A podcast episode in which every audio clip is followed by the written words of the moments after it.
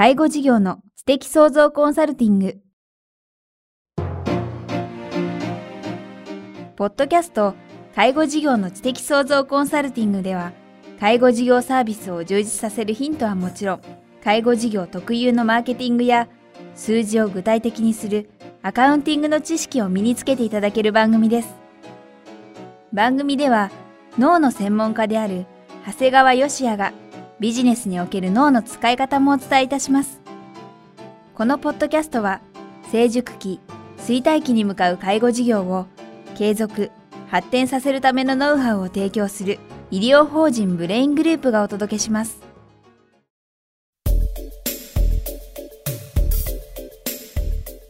皆さん、こんにちは。インタビュアーの早川洋平です。介護事業の知的創造コンサルティング。今日は第65回お届けします。長谷川さんよろしくお願いします。よろしくお願いします。さあ、前回ですね、会計の話、アカウンティングのお話をいただきましたが、今日は引き続きこの続きなんでしょうか？そうですね、今回はですね、こういう前回は数字の話をしたんですが、とは言っても具体的に日々どうすればいいのという方があるんですね。そこ大事ですよね。はい、ですから、あの、今回はですね、専門家である、いわゆるこう、会計事務所に何をお願いしていけばいいのかということになるんですね。うんですから、まあ、前回私がですね、毎月粗利率だとか、労働分配率だとか、経営安全率の3つを見ていると話をしたんですが、はい、まずそれを出すためには前提条件が必要なんですよね。前提条件そうなんです。まずですね、実は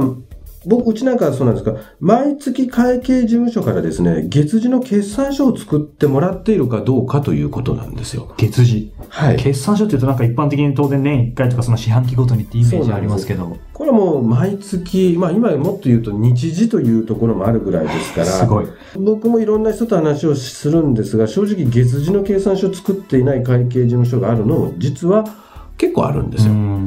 で、まあ、僕はですね、正直ですね、そういう時、まあ、そんな会計事務所となんかとはですね、お付き合い避けた方がいいですよとは言うんですが、はい、実はですね、それを許してる経営者、あなたが問題なんだよということなんですよね。これはドキッとした人多いですね、きっと。なんですよ。だから、よく、いや、うち月次の報告書なんてもらってないよっていう経営者の人すごく多いんだけど、いや、違いますよ。うん、あなたが出してくれって頼んでないんでしょ。うん、そこが一番の問題なんですね。だから、そこはあなたが要求していなかった、あなたが自分で必要としていなかった経営者自身に問題があると深く反省してほしいんですよね。だから例えば、我々介護事業、うちのグループなんかですとですね、介護事業の場合は、月次報告書はですね、だいたい10日前後には欲しいんです。はい。だから例えばですね、1月の事業が終わったらですね、2月の10日までには決算書を出してもらわないと困るんですね。うんうんうん、だから会計事務所としてはすごい大変なんですよ。ね、もう実際だって全部が終わるのが月末に終わるわけです。そこから会社から売上とか全部報告もらって10日には出さないといけないんですね。はいただ、介護事業っていうのはですね、報告が遅くなれば遅くなるだけ、それだけ対応が遅れちゃうんですね。大体、介護事業っていうのはですね、その月の売り上げってもうほぼ前月までに確定しちゃうんですよ。あ、そうなんですね。はい。だから例えば、3月の売り上げ、3月の売り上げっていうのはもう実は2月の時点で確定してしまうんですね。だから10日までに報告を受けて、改善すれば翌日の対応ができるんです。もしこの会計事務所からの報告がですね、もう月末にまで遅れてしまったら、はい、もう翌月での対応は無理なんですね。うん、そう2ヶ月先にじゃないとですね、対応ができなくなるんですね。うん、これあのちょっと基本的な質問なんですけども、介護事業はその月の売り上げはほぼ前月までに確定しまうっていうのは、はい、例えばその入所料を先にいただくとか、なんかそういうビジネスではなくて、あの、ケアマネージャーさんが来月の予定表っていうのを作るんです。だから、例えば3月の予定表っていうのはもう2月中に全部決めちゃうんですよ。だから3月になって3月の売り上げを増やそうと思っても、それはもう3月に取った行動は4月にしか反映されないんですね。そうそうそうですね。はい。だから10日までに1月の利益が確定すれば、うん、10日までであれば、頑張ればなんとか3月の改善にまでつながるんです。月次報告書はただの、あの、月次報告書はただのその決算っていう意味合いだけじゃないないんですね。要するにいかに対応するか。だからこれが遅れれば遅れるほど、1ヶ月、2ヶ月先にしか改善することができなくなってしまう、ね、結果的にはここに出てくる数字も悪くなる、悪くなるんですよね。ただ、じゃあそのために10日までにですね、月次を出してもらうためにどうするかっていうとですね、えー法人としてはですね、まず売上を確定しないといけないわけですね。売上確定は例えば1月分の全部確定するとすればですね、これすぐ早い段階で会計事務所に報告しなければいけないもんですから、もう1月の31日が終わったらすぐ、えー報告ができるようなあの仕組みを作っていく必要がありますし、あともう日々の経費関係はですね、もう例えばこう領収書の束だとかを全部まとめてまとめて渡していたら会計事務所も対応できませんから、もうほとんど日々の経費関係はですね、もうある程度自社で入力する必要が、あのあるんですね。そうね、そこはもう任せっぱなしじゃなくて、いかに早くっていう意味では自社でもできることはきちんとしないと。逆に自社で入れておくと、データが見たくなった時にすぐ自分で見れるんですね。だから会社によってはですね、もう現金出納帳から預金出納帳も全部会計事務所に依頼してるケースがあるんですが、これではもうどんどん月次報告書が遅れちゃうもんですから、もう一番おすすめなのはですね、自分で日々の帳簿類を、まあ自分というか自社でですね、はい会計ソフトに入力するとですね、本当に会計がよくわかるようになってきますそう。か。一見ね、その今お話しいただいたように現金出納帳、預金出納帳も全て依頼するのがなんか効率的な気がしますが、実はそうじゃない。じゃないですね。自分が日々入力している項目がですね、決算書のどこに反映されるかっていうのがですね、自分の手で会計ソフトに入れていくと本当によく分かってくるんですね。よく経営者でですね、決算書が読めないっていう方見えるんですが、こう原点に戻ってですね、はいそういう方は自分で勘定科目の入力をですね、会計ソフトで自分でやることをお勧めしたいと思ってですね。そうすると、長谷川さんもかつては実際ますか打たれてたことがあると。実はですね、私の父親はは元銀行員でああそうですよね。やってみるといいぞと言われまして、はい開業してから数年は全部自分で入れてました。ちょっと想像してしまいましたね。毎日ですね、えー外来が終わりますと、外来の売上等を自分で入れます。で、その他経費類も全部自分で入れていくんですね。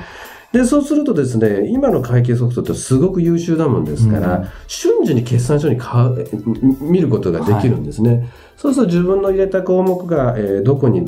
行くのかとがよく分かってですね、僕は今、例えば会計事務所さんの講演なんかに行った時に、皆さん経営者さんの中で自分が決算書読めると思う人手を挙げてくださいって言って僕は自信持って手を挙げれるんですね。その時大抵、まあ、上げ、手を挙げる人って1割ぐらいしかいないんですが、まあ、その、要するに自分の決算書解読の知識になってるのは、その自分で入れたということだと思いますね。うん。で、まあ、こんなことをやってですね、毎月10日までに月次報告書をもらって、うんそれでも例えば対応してくれない会計事務所さんであればですね、うん実は会計事務所も変更するっていうことは一つの選択肢であることなんですよね。冒頭で言ってたようにですよね。そうなんです。ですからもう特にですね、これから人口が減っていくってことはですね、法人数も年々減少していくんです。うん。で、その中でですね、ただ従来の決算書を作るだけっていう、いわゆる顧問契約だけでですね、生きている会計事務所っていうのはですね、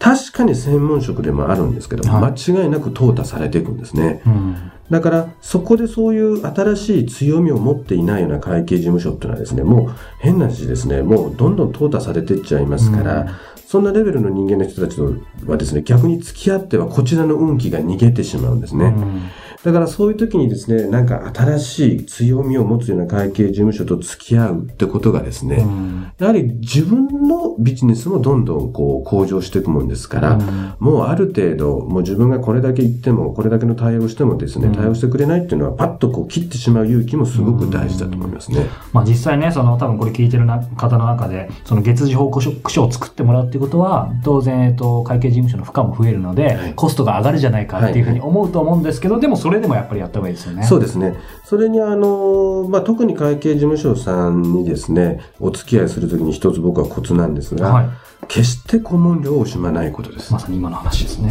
皆さんすぐお金を惜しむ方があるんですが、プロにお金を惜しんではいけないんです。で、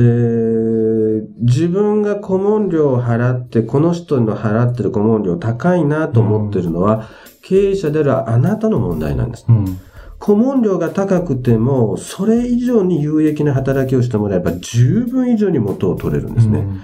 専門家を使いこなすっていうのはですね、実は経営者としての重要な能力なんです。うん。ですから実はですね、僕もですね、途中で一度会計事務所を変えたんですが、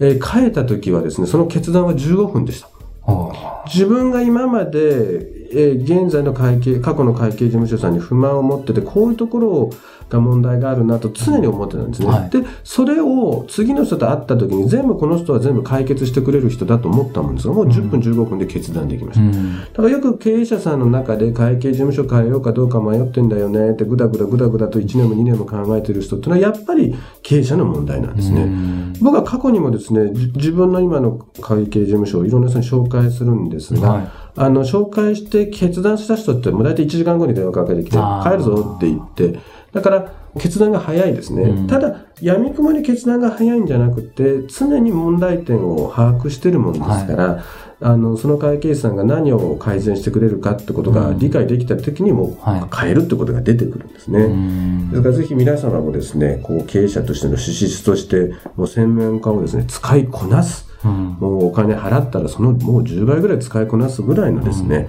うん、能力が必要ではないかと思います。はい。ということで、介護事業の知的創造コンサルティング、今日は第65回、えー、専門家を使いこなすということでお話を伺ってきました。長谷川さんありがとうございました。ありがとうございました。この介護事業の知的創造コンサルティングではですね、引き続き、長谷川さんへのご質問をお待ちしております。ご質問はですね、ブレイングループのホームページの中にですね、介護事業の知的創造コンサルティングのバナーが貼ってありますので、そこから専用ページに入っていただければ、お問い合わせフォームがございますので、ぜひ皆さんたくさんの質問いただければと思います。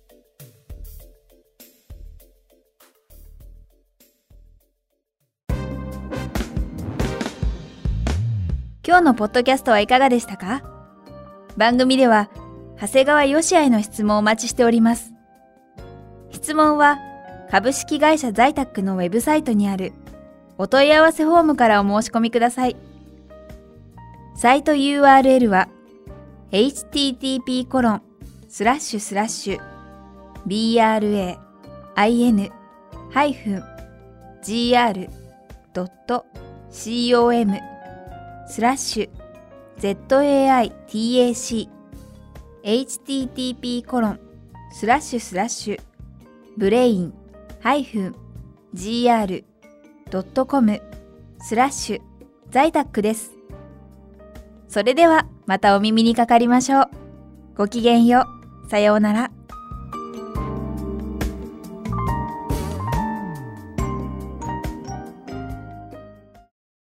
この番組は提供。医療法人ブレイングループ、理事長、長谷川義也、プロデュース、キクタス、早川洋平、制作協力、若菜はじめ、ナレーション、清水夏美によりお送りいたしました。